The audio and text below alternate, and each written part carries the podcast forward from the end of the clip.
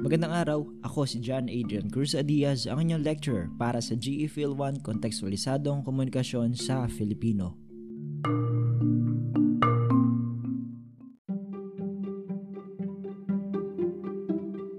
Tanda nga ng pag-usad natin sa ating asignatura ay ating pag-uusapan at bubuksan ang ikatlong kabanata, mga gawaing pangkomunikasyon ng mga Pilipino. Sa puntong ito, tatalakayin natin ang unang module. Ang mga paksa nito ay chismisan, umpukan, talakayan, pagbabahay-bahay, pulong bayan, komunikasyong di-verbal, at mga ekspresyong lokal. Matapos nga nating mapag-aralan o mapakinggan ang kabanatang ito, inaasahang maisasagawa natin ang mga sumusunod na ipapaliwanag ang iba't ibang gawaing pangkomunikasyon ng mga Pilipino. Nagagamit ang wikang Filipino sa iba't ibang tiyak na sitwasyong pangkomunikasyon sa lipunang Pilipino at nakapagsusuri ng isang awitin na tumatalakay sa gawaing pangkomunikasyon ng mga Pilipino.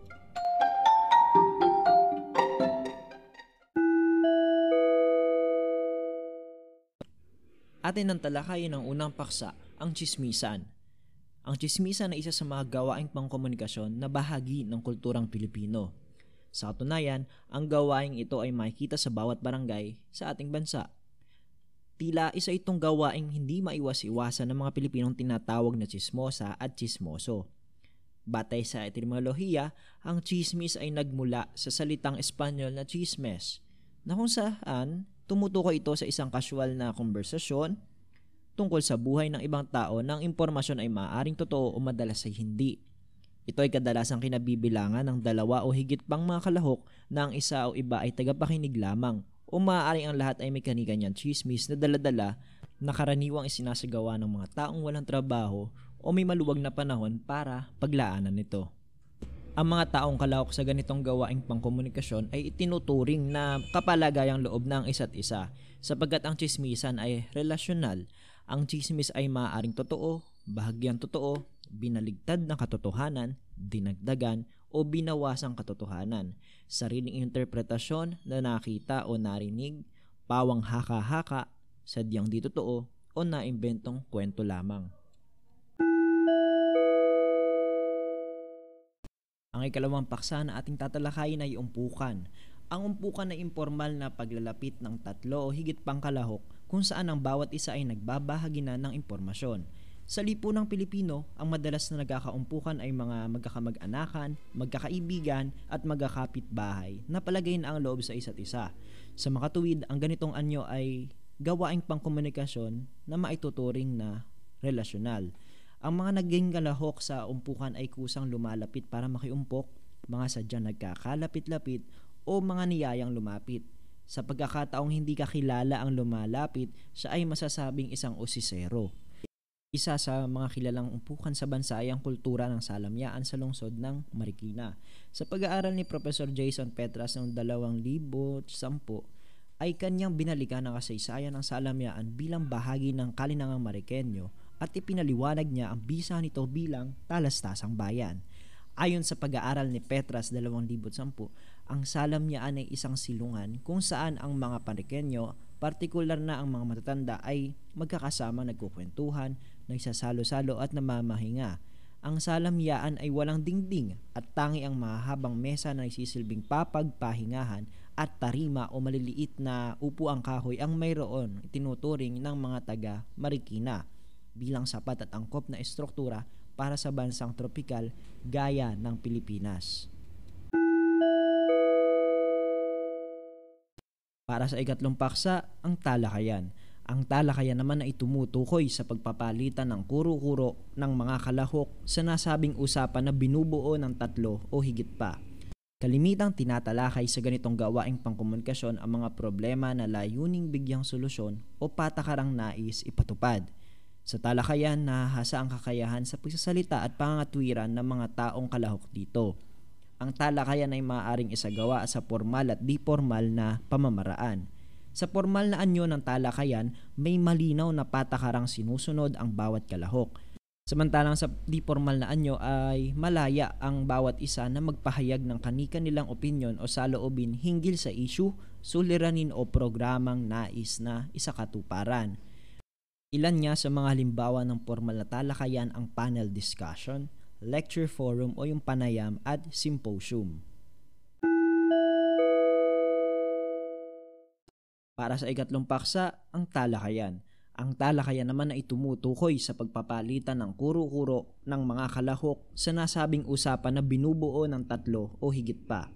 Kalimitang tinatalakay sa ganitong gawaing pangkomunikasyon ang mga problema na layuning bigyang solusyon o patakarang nais ipatupad. Sa talakayan, nahahasa ang kakayahan sa pagsasalita at pangangatwiran ng mga taong kalahok dito. Ang talakayan ay maaaring isagawa sa formal at di formal na pamamaraan sa formal na anyo ng talakayan, may malinaw na patakarang sinusunod ang bawat kalahok. Samantalang sa di formal na anyo ay malaya ang bawat isa na magpahayag ng kanika nilang opinion o saloobin hinggil sa issue, suliranin o programang nais na isakatuparan. Ilan nga sa mga halimbawa ng formal na talakayan ang panel discussion, lecture forum o yung panayam at symposium. Sa pagpapatuloy, ang pagbabahay-bahay o ang tinatawag natin sa English na house to house. Ang pagbabahay-bahay ay kalimitan namang isinasagawa sa mga sitwasyong nangangailangan ng impormasyon ng isang individual o organisasyon ukol sa kalagayan o sitwasyon ng komunidad gamit ang pagtatanong-tanong bilang metodo. Buhay na halimbawa nito ay ang pagsasagawa ng pag-aaral na may kinalalaman sa pag-aalam ng mga bilang ng populasyon, at kalagayan ng pamumuhay ng mga Pilipino na kadalasang isinasagawa ng National Statistics Office o ngayong Philippine Statistics Authority o PSA at pagtatanong-tanong ukol sa kasaysayan at kultura ng isang bayan.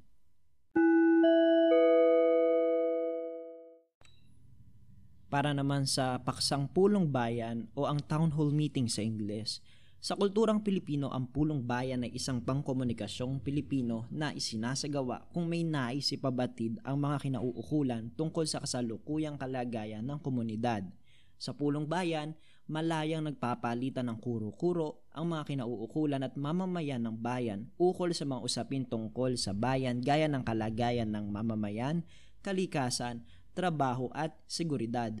Ang kalayaang makapagpahayag ng opinyon o saloobin ng bawat kalahok sa pulong na ito ay isang instrumento upang ganap na matugunan ang problema, gayon din ito ay tanda ng isang bayang may matatag na demokrasya. Sa pagpapatuloy, napag-usapan natin ang mga komunikasyong verbal katulad ng chismisan, umpukan, talakayan, pagbabahay-bahay at pulong bayan. Sa puntong ito, atin naman talakayin ng komunikasyong di verbal o yung mga pamamaraan ng pagpapahayag ng saloobin na hindi ginagamitan ng mga salita. Ang komunikasyong di verbal ay paraan ng pagbabatid ng kahulugan o mensahe sa pamamagitan ng samot-saring bagay, maliban niya sa mga salita. Ito ay isang karaniwan o lahat ng uri o kapamamaraanan ay ginagamit upang ipahayag ang mensahe ng hindi ginagamitan ng salita. Sa larangan nga ng komunikasyon, maaari natin ikategorya sa kinesika o yung pamamaraan ng komunikasyon gamit ang kilos ng katawan, proxemica, pamamaraan ng komunikasyon na ginagamitan ng espasyo, vocalics, komunikasyong na ipaparating gamit ang tono ng pagsasalita, Chronemics, komunikasyong nakabatay sa panahon o oras at haptics, komunikasyong nakabatay sa pandama. Dagdagan pa natin, ang komunikasyong di-verbal ay naipapakita gamit ang kilos o galaw ng katawan. Halimbawa, yung pagtatampo, damdaming dala ng pagkabigo sa isang bagay na inaasahan sa isang malapit na tao gaya ng kapatid, magulang, kasintahan o kaibigan.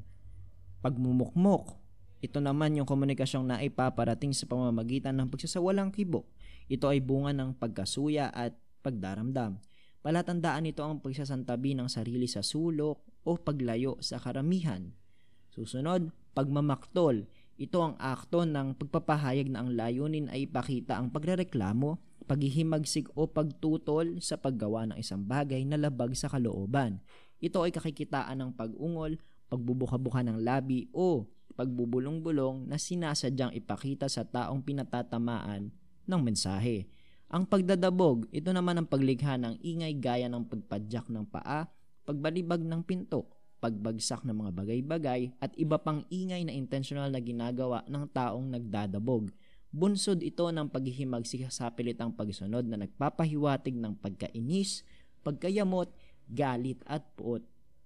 Narito naman ang kahulugan ng ilang komunikasyong di-verbal sa lipunang Pilipino na nalikom ni Magay 2002 na may kaugnayan sa mga galaw ng mata o oculesics at iba pang galaw o kilos ng katawan o kinesika. Sa lubong ang kilay, galit, mainitin ang ulo, masungit o naiinis. Kapag naman isang kilay ang nakataas, maaring ito'y suplado, isnabero, mapagmataas, tumututol o nanlalait. Kapag nakataas noo, matibay ang paninindigan, walang ikinakahiya. Kung kunot noon naman, mabigat ang suliranin, naguguluhan, naiinis, malalim ang iniisip. Kapag malagkit ang tingin, nangaakit. Kapag pababa ang pagbaba ng tingin, nahihiya, gumagalang kung nakatatanda. Malayo ang tingin, nangangahulugang nag-iisip, may dinaramdam. Di makatingin ng diretso, may itinatagong lihim, may kasalanan. Kapag kumindat, preskong paghanga, lihim na pagkakaunawaan.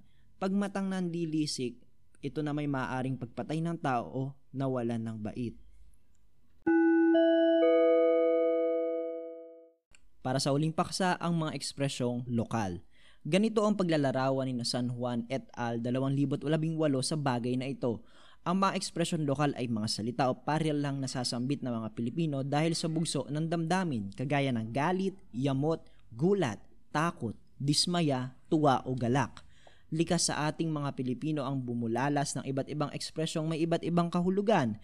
Depende sa konteksto ng komunikasyon, pamamaraan ng pagkakasabi o taong pagsasabihan ng mga nasabing ekspresyon.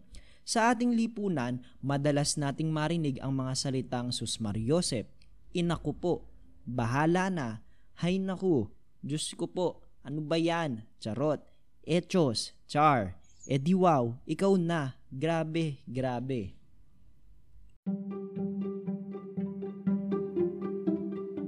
Bilang pagbubuod, tinalakay natin sa episode na ito ang mga gawaing pangkomunikasyon ng mga Pilipino, Kabanata 3, Module bilang isa.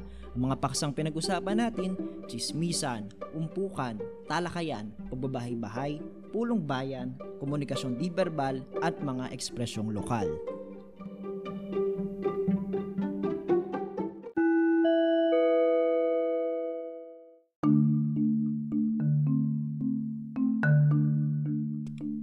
Naway may natutuhan kayo sa episode na ito. Muli, ako si John Adrian Cruz Adiaz, ang inyong lecturer para sa GE Phil 1 Kontekstualisadong Komunikasyon sa Filipino.